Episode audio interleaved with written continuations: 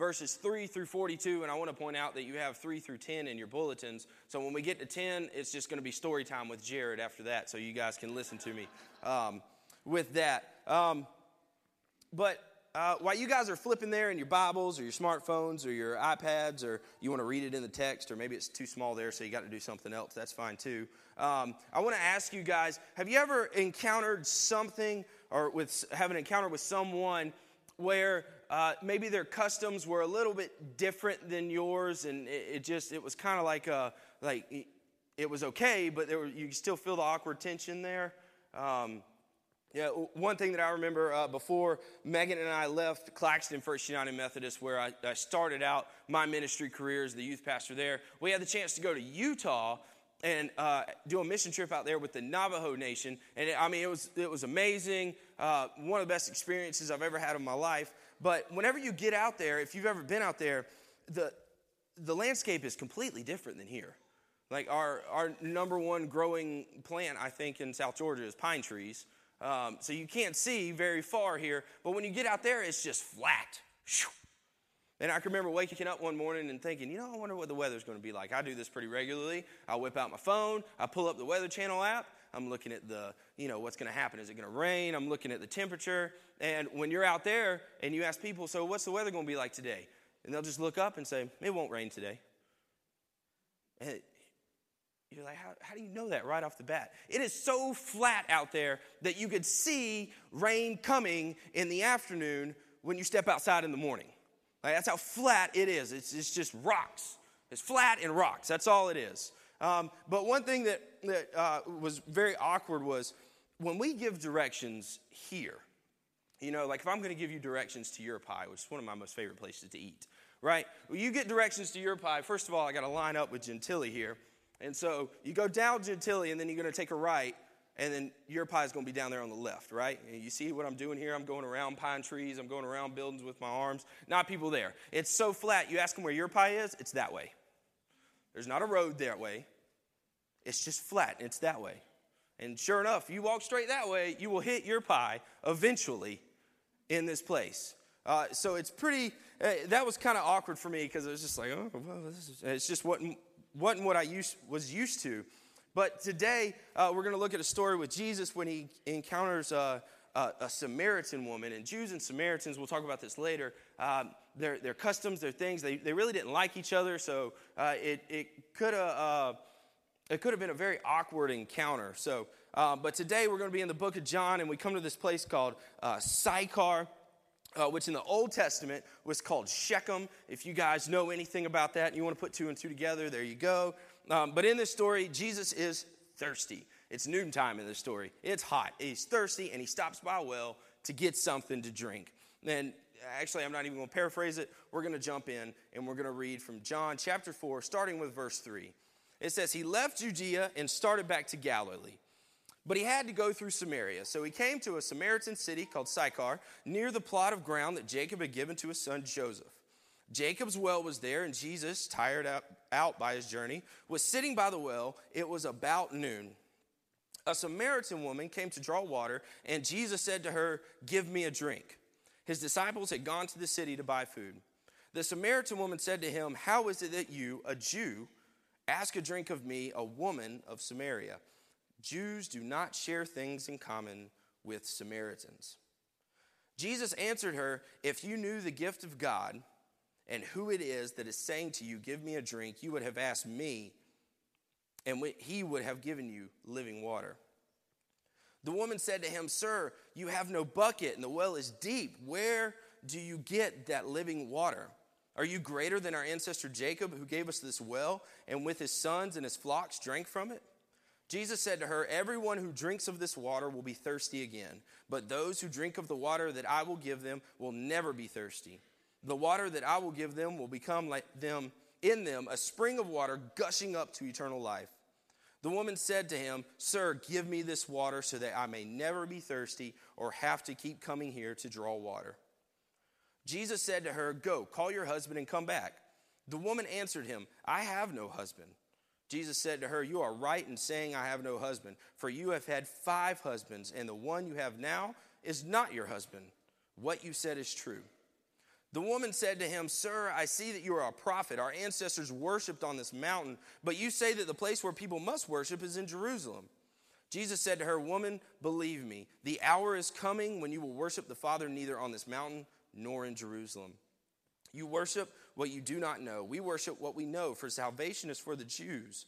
But the hour is coming and is now here when the true worshipers will worship the Father in spirit and truth, for the Father seeks such as these to worship him.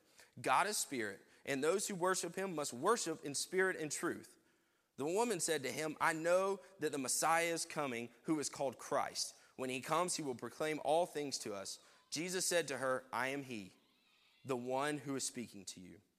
Just then his disciples came. They were astonished that he was speaking with a woman, but no one said, What do you want? or Why are you speaking with her? Then the woman left her water jar and went back to the city. She said to the people, Come and see a man who told me everything I've ever done. He cannot be the Messiah, can he? They left the city and were on their way home, and were on their way to him. Meanwhile, the disciples were urging him, Rabbi, eat something. But he said to them, I have food to eat that you do not know. So the disciples said to one another, Surely no one has brought him something to eat.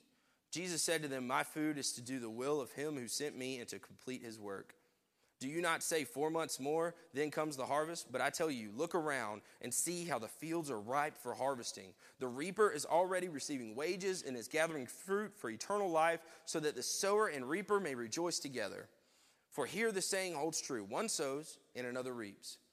I sent, to, I sent you to reap that for which you did not labor. Others have labored, and you have entered into their labor. Many Samaritans from the city believed in him because of the woman's testimony. He told me everything I have done. So when the Samaritans came to him, they asked him to stay with them, and he stayed there two days. And many more believed because of his word. They said to the woman, It is no longer because of what you said that we believe, for we have heard for ourselves, and we know that this is truly the Savior of the world. Um, as I prepared for this sermon this week, uh, I read that, that text and I, I, started thinking, you know, what else is around John in this, in this text that I can, I can read and I can look at? And if you back up a chapter, this is John chapter 4. If we back up a chapter and we go to John chapter 3, we see a story of a man named Nicodemus. And he is sneaking to Jesus at night at this time.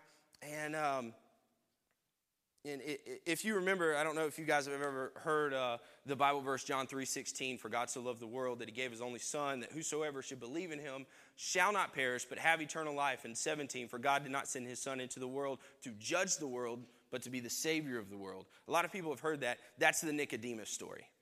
Okay, so that's verse three. Nicodemus was a um, a Pharisee he was part of the Sanhedrin, the ruling court of the Jews. He was a very respectable and well looked at person in the Jewish community. That's chapter three. And now we're in chapter four, and we're talking to a Samaritan woman. These people could not be any more different. And these are consecutive stories in the book of John.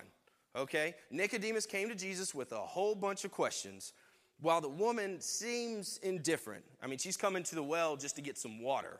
And uh, actually, she probably has never heard of Jesus until this day. Nicodemus was respected and he was a moral ruler, while the woman was an outcast. If you guys remember, she'd been married five times and was living with a man who wasn't her husband. So she was an outcast in her own village. And then, three, Nicodemus was a Jew he was well educated in religious matters, while she was a Samaritan.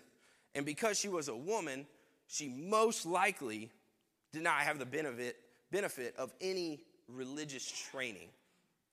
So, yet, in spite of their differences, there's still this one thing in common that they had, and it's actually something that they have in common with us. It is the need for Jesus in our lives, the need to accept Christ as our Savior and be born again, the need for a drink of living water. Now, fortunately, Jesus came for everyone, not just for some chosen people, not just for some privileged class, not just to well educated and religious people, but Jesus reaches out to each and every person, rich or poor, religious or unchurched. to every person, even sinners like you and me. So while Jesus is good at reaching everyone, sometimes I fear that the church, the big C church, is better at reaching Nicodemus than we are at reaching the woman at the well. Because, you know, when someone shows up to Bible study and they have a bunch of questions and they've done their reading and they, they know how to act in worship and all the church language, we're, we're strong. We're strong around those kind of people. Are we still strong with people who never go to church? Can we share that love and care that Jesus shows us with family and friends who don't know the Lord? How about with people who are uh, who we are not even comfortable comfortable with being around, like a Jew would be with a Samaritan? In those situations, how do we, the church, do when it comes to sharing our faith? How do we do when it comes to sharing the love of Christ with those who need it most? Now, in today's text, we find Jesus in one of these very personal situations. He's sitting beside a well near a city in Samaria, and uh, it was actually not very likely for a place for a Jew to be. All right? Uh, if you didn't know, Jews and Samaritans did not get along. Okay? We're actually going to do a little history lesson here. In 586, Nebuchadnezzar and the Babylonians came and destroyed the nation of Judah and destroyed Jerusalem. And with that, they took the best craftsmen, the most beautiful women, the smartest and best educated, and the wealthy, and they exiled them to Babylon. When you read the book of Ezekiel, Ezekiel is in Babylon in this exile. Okay? So, those few that were left behind were mostly the poorest of the poor. And they intermarried with other people living in the land who weren't Jews those people became Samaritans. Okay? So the Jews hated them because they felt like they were inferior to the Jews and because they had married Gentiles. And the Samaritans returned hatred for hatred. All right? If you remember the parable that Jesus told of the Good Samaritan, um, that story should be highly offensive to people. We don't get that because sometimes we don't understand the context in which it's being told. But that story was highly offensive. Um, I don't think Jesus did that, but if he introduced his parables by saying something like, Now I'm going to tell you the story about a good Samaritan, people would have laughed in his face. They would have said, Jesus, there is no such thing as a good Samaritan. So, by Jesus' day, all right, we're coming up on five hundred years of this trade and hatred for hatred between Jews and Samaritans, a Jewish traveler would go miles out of the way just to avoid setting foot in the country of Samaria. But let, us look at verse 4, though. It says, Now he had to go through Samaria. Now, after, let's recall our history lesson that we just learned. Let's recall that. Did Jesus have to go through Samaria? Now, if I were to ever write a commentary on the Bible, which I don't see myself doing in the foreseeable future, um, my thoughts for this verse would be that Jesus knew that he had to go this way because this is where the people of the day would have noticed the sinners and the poor and the outcasts. So, going through Samaria was the most direct route from Judea to Galilee. This is the, the journey that, that Jesus is traveling on. But strict Jews who wished to avoid uh, becoming religiously unclean would actually bypass Samaria by taking a longer, less direct route. All right, this involved crossing the Jordan River and traveling past Samaria on the eastern side of the river, then crossing back once you got past Samaria. And because of this, it would have been very unusual for the Samaritan woman to arrive at the well at the time that she did, only to find a Jew sitting there. Now, after saying all of that, seeing Jesus, a Jew, sitting there is not the strange thing, because something even stranger happens next. He spoke to her. This was very unexpected because the Samaritan was a woman. All right, Jewish wisdom sayings of the day were things like never speak to a woman on the street, even if she's your wife or your daughter. If I was walking through the Statesboro Mall and I ignored my wife, it would not be a good day for me.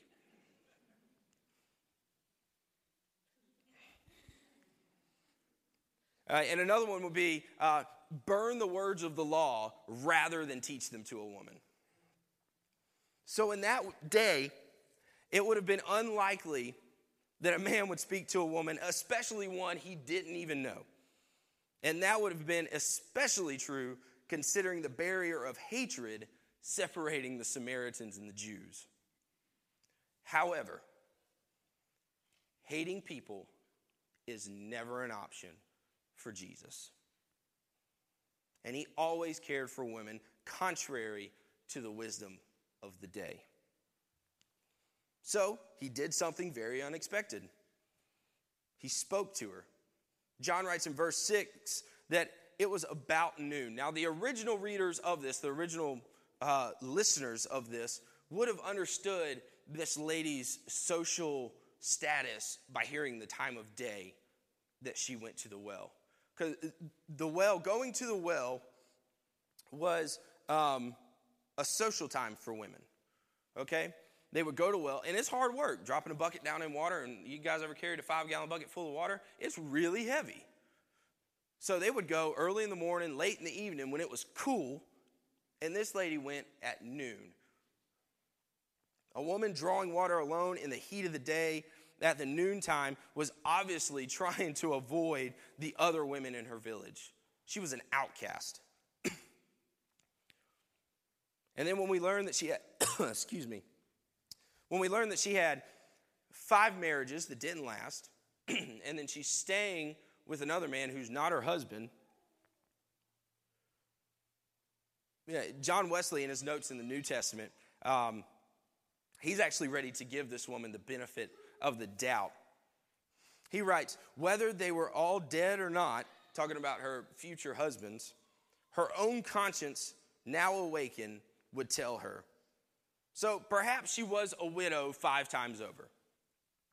Yet, getting water at noon and living with a man who was not her husband both speak strongly of her immoral behavior.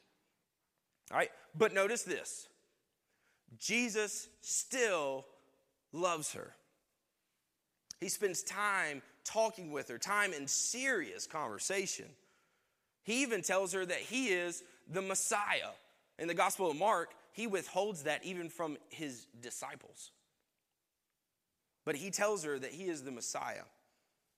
This is important news for me because I see myself in the woman at the well. Not that I've had five husbands or I share her promiscuous lifestyle, um, but that my other sins are many. That's where I see myself in that woman. So if Jesus can love this woman at the well and show her genuine care and concern, then our Lord can extend that same love and care to me. He can extend that same love and care to you. After meeting Jesus, this woman raced to her village to share this good news that she had just learned. She had discovered the Messiah, and she felt compelled to go and tell others. The people of her town hurried to investigate, and because of this woman, many came to know Christ. Now, after reading this story, Jesus can obviously change lives, even turning the town's most notorious sinner into the town's most effective evangelist. This passage in the Gospel of John challenges us to look at our own boundaries. Jesus ministered to the woman at the well in